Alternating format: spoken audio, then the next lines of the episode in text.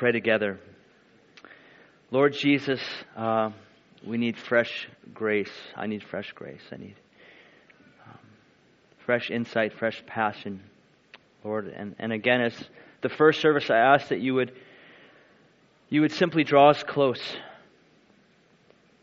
You would bring us close to your heart, close to your voice. And uh, Lord, I ask that, that we would hear your invitation today. Jesus' name, amen. Okay, happy Palm Sunday. Uh, it's going to be a little different than, than maybe some of the Palm Sunday messages you've heard in the past. It's not just because I'm melancholy by nature. You'll know what I mean when I get through the message. But uh, I really enjoyed uh, going through the Palm Sunday scriptures. Uh, it's one of the few stories that that each gospel uh, semi agrees on, and uh, and it's a beautiful way to segue us into Easter. Um, as Jesus physically went into his Easter season by us coming under Luke 19, which is just uh, the Palm Sunday passage that I decided to, to go off of, uh, we are going alongside with him. And we are, we are, in a way, preparing ourselves for the Easter season as well. So I'm going to be in Luke, Luke 19, and we're going to start at 28, and we are going to read to verse 40. So this is Luke's account of the triumphal entry. And when he had said these things, he went on ahead, going up to Jerusalem. When he, knew, when he drew near to Bethphage and Bethany at the mount that is called Olivet, he sent two of his disciples, saying, Go into the village in front of you, where on entering you will find a colt tied on which no one has ever yet sat. Untie it and bring it here. If anyone asks you, Why are you untying it? you shall say this The Lord has need of it. So those who were sent away and found it just as he had told them. And as they were untying the colt, its owner said to them, Why are you untying the colt? And they said, The Lord has need of it. And they brought it to Jesus, and throwing their cloaks on the colt, they set Jesus on it. And as he rode along, they spread their cloaks on the road. And as he was drawing near, already on the way down the Mount of Olives, the whole multitude of his disciples began to rejoice and praised God with a loud voice for all the mighty works they had seen, saying, Blessed is the King who comes in the name of the Lord. Peace in heaven and glory in the highest. And some of the Pharisees of the crowd said to him, Teacher, rebuke your disciples. He answered, I tell you, if these were silent, the very stones would cry out. This is our traditional Palm Sunday story. But for this morning, it's, it's incomplete. Now, in itself, the Palm Sunday sur- uh, story is full of biblical truth, of prophecies being fulfilled, of symbolism, of God declaring the just enormity of this event. God in Jesus coming on the donkey this thing that was so greatly celebrated, God is declaring great truths to us through the Word, and He was declaring great truths to the people that saw it. The palm branches um, were something that the Maccabees used when they took back their temple from the Greeks. This was a victorious symbol, a symbol of, of anointing and giving back uh, God's temple. Garments on the floor is done for kings uh, as Jehu in 2 Kings had garments under his feet when he was anointed king. The donkey, um, it says in this passage colt, but donkey would be the, the animal that he was on, um, is speaking loud and clear about how Jesus was coming for peace. He was a man coming for peace. If, if a king rode up in a giant war horse, that was, that was really saying something. The fact that Jesus chose a donkey was really saying something. It was, um, it was satisfying Zechariah's prophecy in Zechariah 9 9, where he says, O daughter of Jerusalem, behold, your king is coming to you, Righteous and having salvation is he, humble and mounted on a donkey, on a colt, the foal of a donkey. And, and Zechariah was letting the Israelite people know this is how you can expect the Messiah come to you on a donkey, humble, humble, and mounted on a donkey. So there was many, many pictures. There's so much going on here. Anytime Jesus does anything, there's a lot going on. And, and even more so in this Palm Sunday story. Because the triumphal entry was, was infinitely more than that. And if you read a little further, it takes a bit of a twist, which is actually where I want to camp on today. Um, if you read verse 41, the scene changes. The scene changes because up to this point, the readers and the audience are in the midst of the greatest Super Bowl victory parade that has ever been seen. This was, this was something that Alexander would have been proud of. This is something that you could have seen at a Santa Claus parade, per se, if anyone would go to that. But um, I won't. Anyway, um, the grandeur, the hoopla, the celebration. This was a citywide thing, and Jesus had every reason to be wrapped up in it. Except his response gives us an insight about how Jesus saw the situation. And I think that's just so important for us this morning. He says in Luke 19:41, "And when he drew near and saw the city, he wept over it." Saying, Would that you, even you, had known on this day the things that make for peace, but now they are hidden from your eyes. How conflicting is that? Every stimulus around the Lord Jesus Christ is telling him to rejoice. This is a big deal. And his response as he sees the people is to weep over them. And that tells me that the heart of Jesus is for something more than what the people were getting. Because he could look at the scene and be so heartbroken by it. Anytime Jesus weeps for something, it should give us pause to consider what that is. And that's where I want to look at today. So, what is the fact that Jesus took that celebration story and his first response recorded was to grieve over it? What does that tell us about the heart of Jesus? You know, the celebration of the triumphal entry actually tells us a lot about ourselves. And the response of Jesus tells us a lot about him and his heart for his people.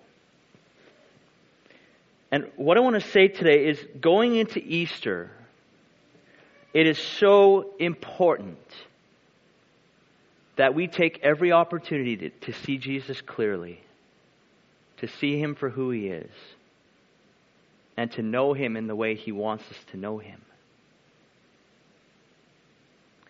This sounds really elementary. You should see Jesus for who he is. And yet, how many times do we misunderstand something that he's doing? Because that was the people's only crime. That's why Jesus was so grieved. He said, You missed me. Why are you grieving, Jesus? Because they missed me. Well, what about the celebration? But they missed me. Jesus is too important for us to miss. Easter is too important for us to miss. So, four things we can learn about the heart of Jesus um, for his people through this story. Firstly, was just the soft, tender, palatable heart of Jesus that his people would see him and know him for who he is. He is bleeding for his people to know him. Bleeding for his people to know him. Verse 41 and 42, it says Jesus wept about this. One commentary suggests it could be rendered that he wailed over his people missing what he was actually doing. He lamented the lost opportunity that people had as he rode through them.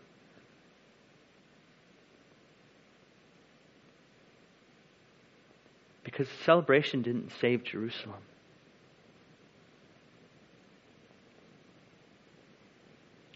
Jesus knew how much the enthusiasm of the crowd was worth when they cheered him on. He was aware of that. Jesus wept as Mary did for Lazarus at his tomb, and as Peter did when he betrayed the Lord.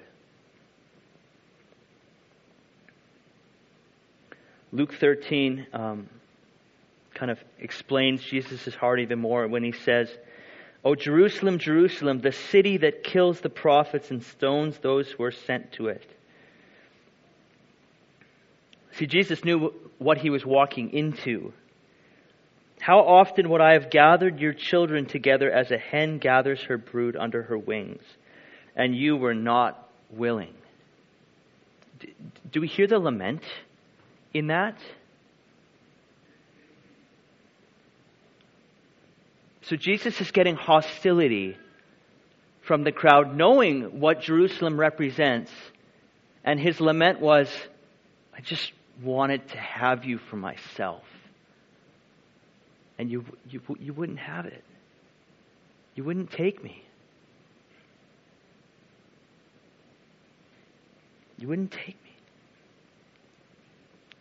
But for us this morning, there is an encouragement in this that Jesus longs so deeply for us to know him, for us to see him for who he is. The encouragement is that as often as we ask, God, where are you today? Because I can't see you. My situation's too big. My illness is too strong. My discouragement is too dark. God, where are you?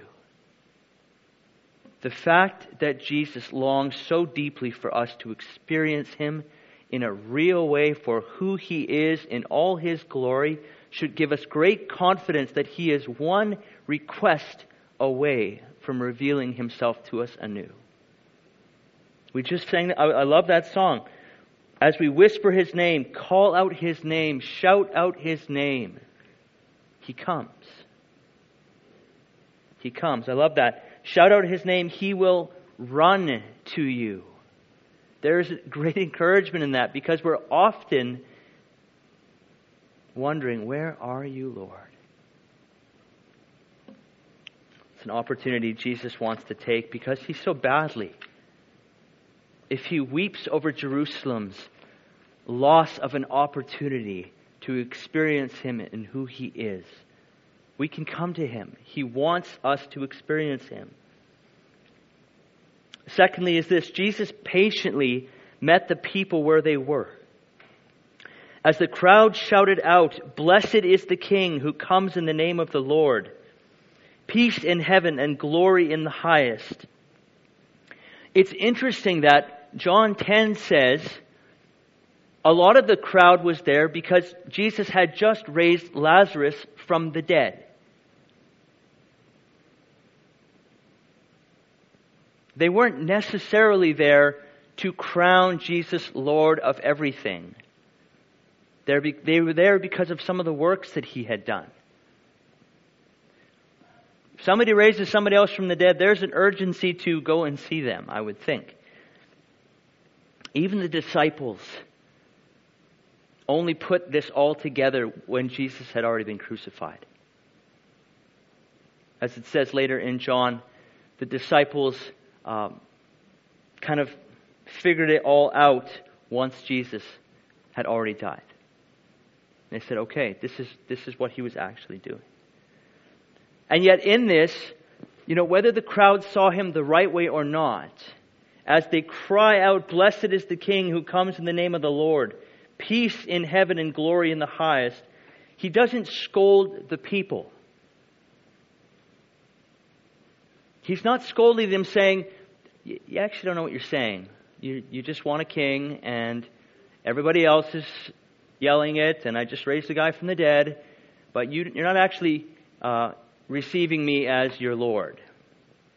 So, you know, I'm going to give you a, a little uh, bibliography to read, and you can you can check your theology, and then I want you to come back and I want you to worship me in the right way. You know, get your get your facts straight. He's not saying that to the people. In fact, when the Pharisees requested Jesus quiet the crowd, Jesus reminds us all of the enormity of the situation. Teacher, rebuke your disciples, it says in verse 39. 40, he answered, I tell you, if these were silent, the very stones would cry out. Possibly quoting Habakkuk. 2, verse 11,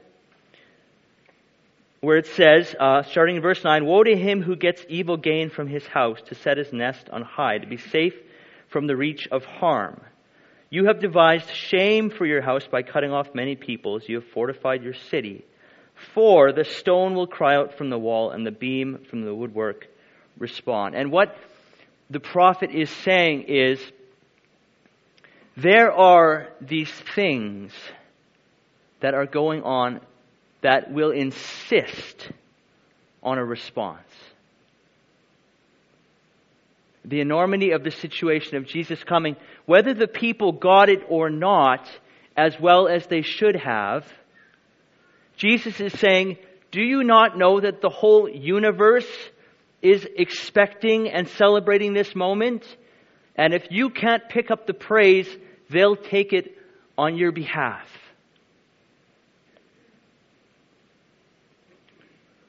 Don't try to stuff it down. Don't stuff the praise down because it's going to be coming out the sides. Right? Some things are too big. And so, did the people get it right the whole time? No, they did not.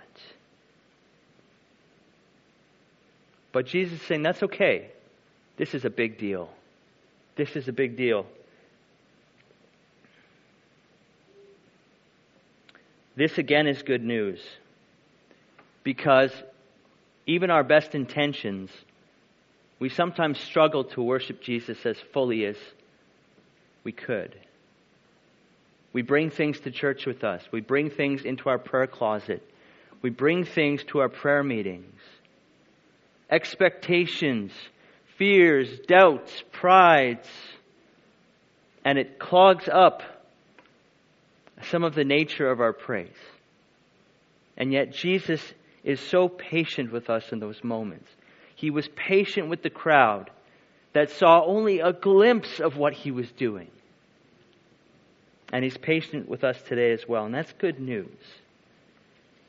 So Jesus bleeds for us to see him. He yearns for us to know us, uh, him for who he is.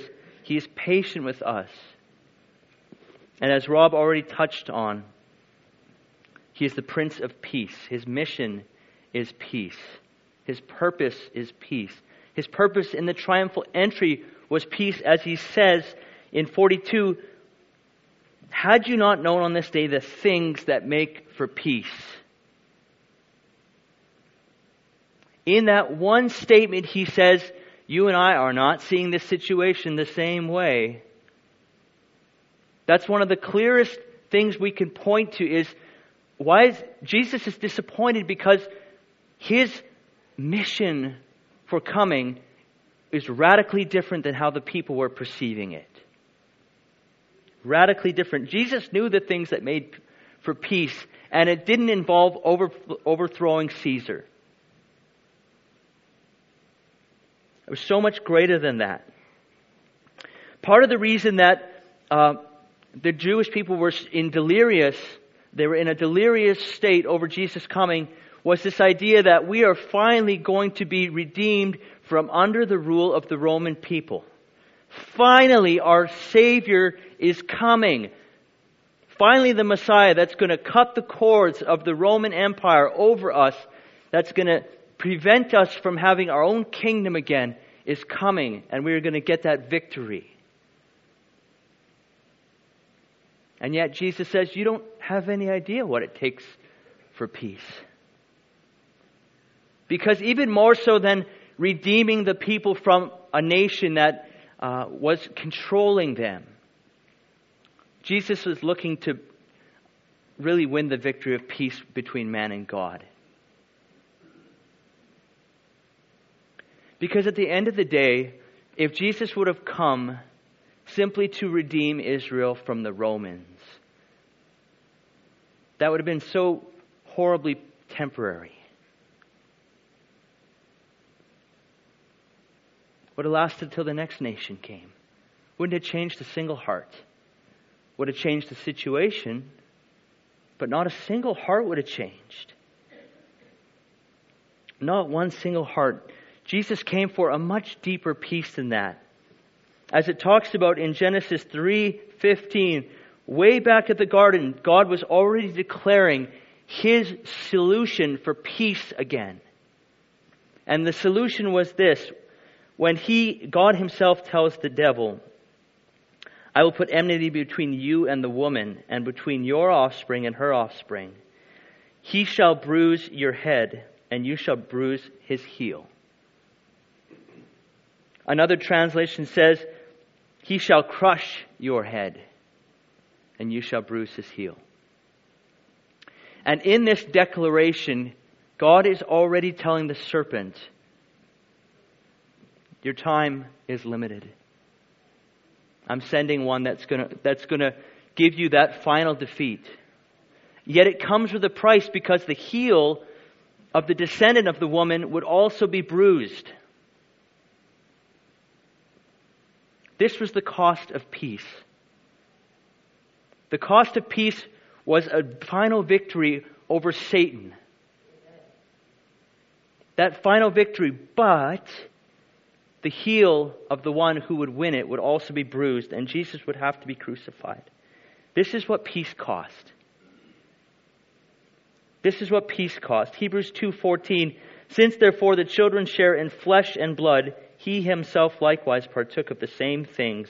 Jesus incarnated, fully man and fully God, that through death he might destroy the one who has the power of death, that is, the devil. The thing that the people missed the most was Jesus was riding into Jerusalem to die for the sake of all mankind, and in that to defeat the devil once and for all. The thing they greeted him with that was a Super Bowl parade was a funeral procession. Jesus needed to die. Again, the good news is that Jesus is the Savior that we needed and didn't even know that we wanted.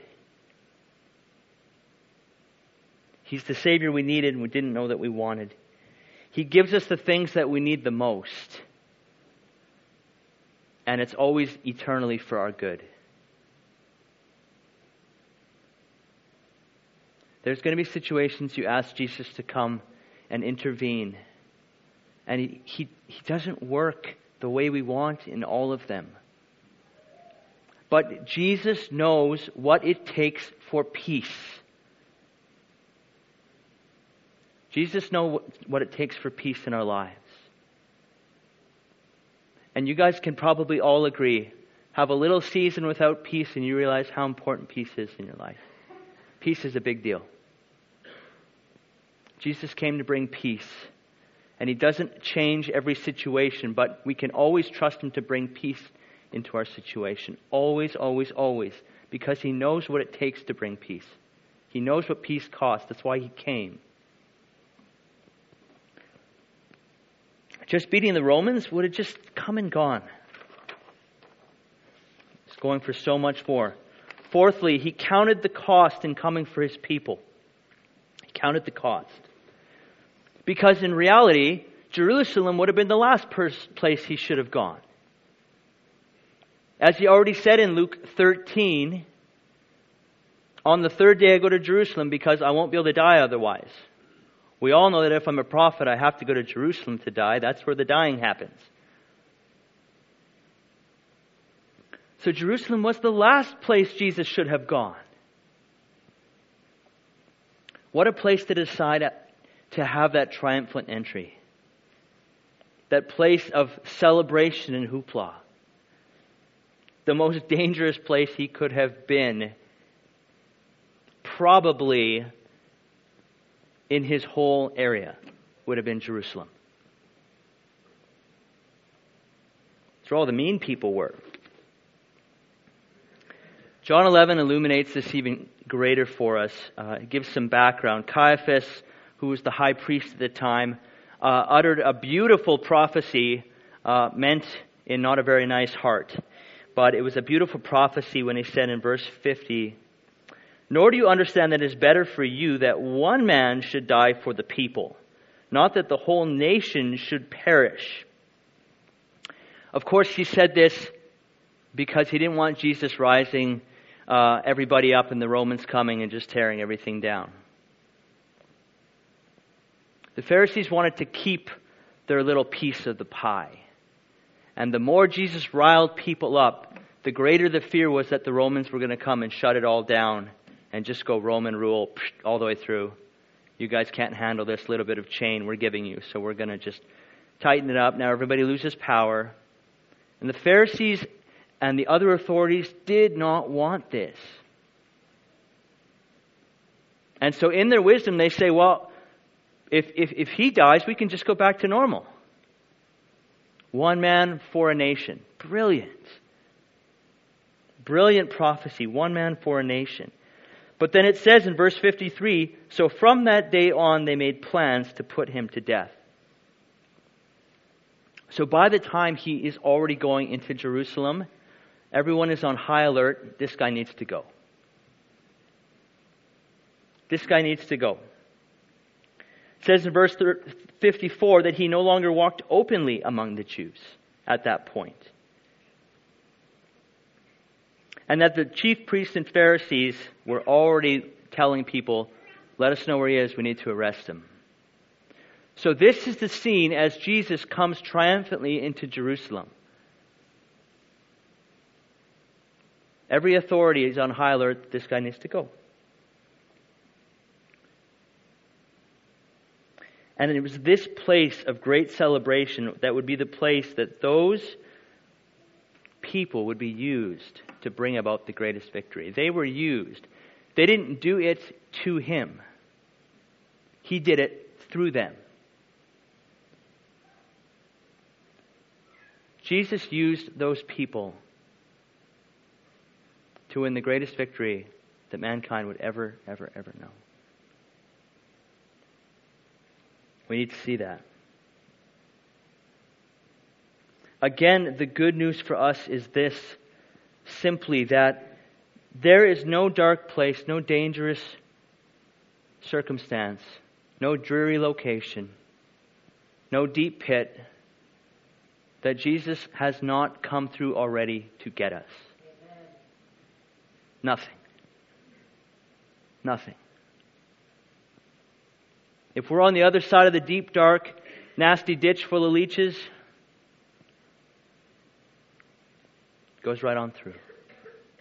No hip waders, no rubber boots. He didn't care. He's taken way more than a booter for us. Way more. I want to heavily advertise um, the movie Heart of Man especially before Easter. It's on Netflix, so it's legit. Realistically, the fact that it's on Netflix tells you there is still hope for the world. Okay, if you haven't seen The Heart of Man yet, you need to go see it. Like, like, like right now. Like, put on your phones right now. Um, it's, it's really good, and, and I, I saw it on Right Now Media um, and I thought, yeah, that makes sense. And then when I was going through Netflix, I thought, that, that does not make sense. Uh, with the amount of things on Netflix that that is there. And, and let me just really quickly give you the premise of it um, for those of you. Has anybody seen it? Okay. That's fine. So, you know what? I'm not dissuaded by that at all. You guys need to get on that right away. Um, so, leave church. Uh, what's open right now? 7 Eleven? Okay. Go to 7 Eleven, get some Kleenex, all right? And, and then settle up because it is a beautiful. I could. I was trying to tell Helga the story about the movie, and and the story kind of went like this. Okay, so Helga, there. No, I can't. No, I can't tell you that part. Oh, but no, no, I'm not ready. But never mind. So maybe that's just me. All right, but the idea is it's it's it's a story of the prodigal son, retold uh, kind of through a lens of purity. And, and it's a man and his father that are on this island, and the son is, is tempted to leave the island, to leave the relationship with the father, uh, where they've known total intimacy, where they've done life together for years and years, and to swim across to, a, to an island that's, that's kind of away in the distance. And in his deception, he is drawn deeply into that island where he's allured with the promises for all the things that he's looking for. And he finds none of them except entrapment and torture and pain. And he's left deep in this dark cave uh, at the victim of this, this really horrible jailer that you never uh, want to meet that, that attacks him daily and there, there's no way out. Until the dad comes and, and breaks him out of that cave, out of that prison, and pulls him out of this uh, horrible jail. And the idea is simply that Jesus has already come to get us. That's what he was doing. That's what people were missing. And that's one of the key things we need to know. We're going into Easter. We're looking so closely at the death and resurrection of Jesus for us. And He wants us to know how patient He is, how passionate He is that we would know Him, how He desires peace for us and has died for peace. He wants us to know these things. These are key things that need to shape our reality of who Jesus is. So that when he says, Do you see me? Do you perceive me? We can answer him with truth, knowing him for who he is. And there are a few practical ways that we can do this. And just before that, you know, there are so many hindrances that can keep us from really seeing Jesus for who he is. There were many hindrances for the people in the story because they just flat out missed what he was doing. And I just want to offer you some things to pray through because this is such a big heart issue for us. We're blind first in our heart before we're blind in our eyes. Would you agree? And so there are some things that we can pray through that God would fight some of these areas in our heart so we can pray against blind spots, areas where we're just not able to perceive Him. Blind spots, woundedness. One of the greatest ways to miss Jesus is to have a wounded heart. A wounded heart. Misconceptions, just not understanding who Jesus is. Disappointments, woundedness and disappointments, um, they just they, they shut that perception right down condemnation, self condemnation, fear. These are all ways that keep us from really seeing our Lord Jesus for who he is. And these chains are broken through prayer first, before, before we walk a single thing out. So, some practical steps with that in mind simply to ask, to seek, and to knock. Matthew 7 7 says, Ask and it will be given to you. Seek and you will find. Knock and it will be open to you. To pursue more of the Lord actively. NLT says, keep on asking, keep on seeking, keep on knowing. That's one really simple way that we can do it is, is after we pray to say, okay, God, I'm going to go after you. And I don't know how today's going to go, but I'm going to go after you again tomorrow. Because I don't want to miss a single thing. I want all that you're willing to show me. Because it really matters that we see you. So ask, seek, knock. Secondly, we need to encounter the living Savior in Jesus. We need to come and see Him. Come and see Him. It's this idea of learning about who Jesus is. And we have endless resources enabled to do that. Endless resources. And the two big ones are the Holy Scriptures and the Holy Spirit. Okay, we have four Gospels that are chocked full of the truth of who Jesus is. We have many epistles after that that Paul and other writers uh, expound on and give deep theology so we can know Jesus better. Not in a factual way. He's written this not simply that we would be able to fill in the blanks about who Jesus is when somebody asks us. But these are insights into the very identity of who Jesus Christ is so that we do not miss what he's doing and what he's saying. It's too important to miss. The Holy Spirit enables it to be a supernatural thing. To read a supernatural book, you need to read it supernaturally. That's just how it works. And that Holy Spirit flows through this book and it flows into our hearts with the very truth that we need about Jesus Christ. Doing these two things well, we can worship in spirit and in truth, which Jesus asks us and tells us to do in John 4. Doing this, we can know the Savior personally. 1 Corinthians 13 12 says, For now we see in a mirror dimly, but then face to face. Now I know in part, then I shall know fully, even as I have been fully known. And Tony, we've talked about the painting like a lot. right? I had this stuff written way before Matt Falk went off on that painting, all right? So he, he does go off on that thing. You know, Jesus came on a donkey and he, and he, and he is coming back like, like that. Right? That's going to be face to face, not dim anymore. It's a beautiful thing. Thirdly, we simply need to have willingness. Willingness to do something about this truth about who Jesus is. Willingness to go and tell people. So we come and see for ourselves.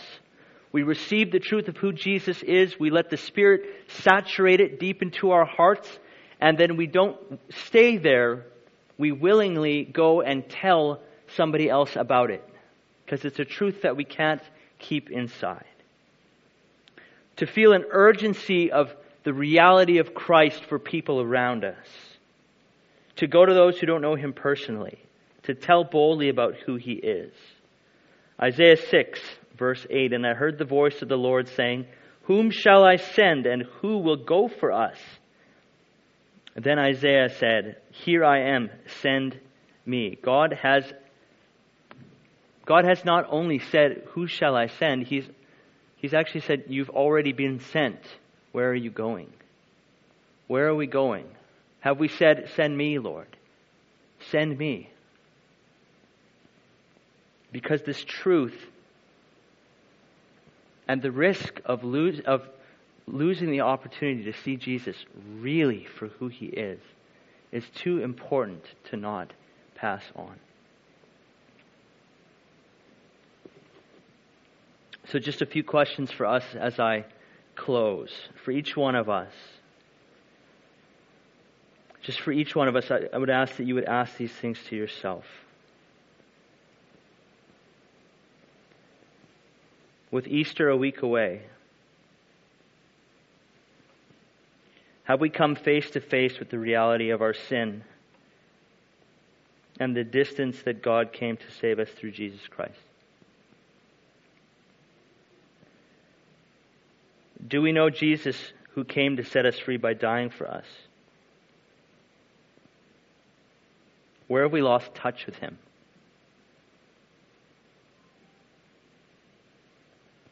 Do we know how others do we know of others that badly need him to this Easter?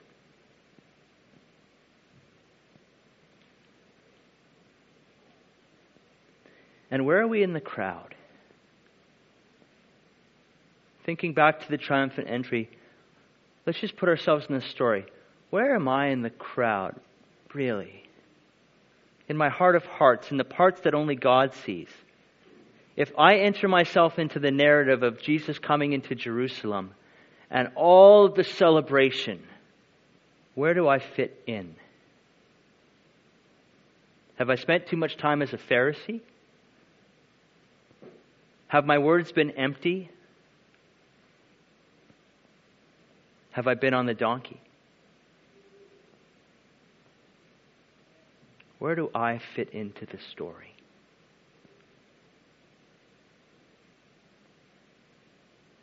The great thing about Jesus is he already knows. And he's happy to change that narrative for you. If you just confess, this is where I've been. Yeah. I've actually been telling people to stop yelling so loud. I want to get closer to your side. Jesus so gently will correct us, and he'll change that narrative for us. Let's pray as we close. Lord, I just want to thank you for today. Thank you for your word that offers us truth that we can stand on for all time. Truth that tells us the real things about Jesus. Truth that gives us the ability to know Him, to really know Him, because it grieves the heart of you when we miss opportunities to see you for who you really are. Lord, I thank you that there's a great invitation in His to simply see you in a new way, to see you closer than we have before, maybe for the first time. I pray you would help us to respond accordingly, Lord, by your Holy Spirit. Amen.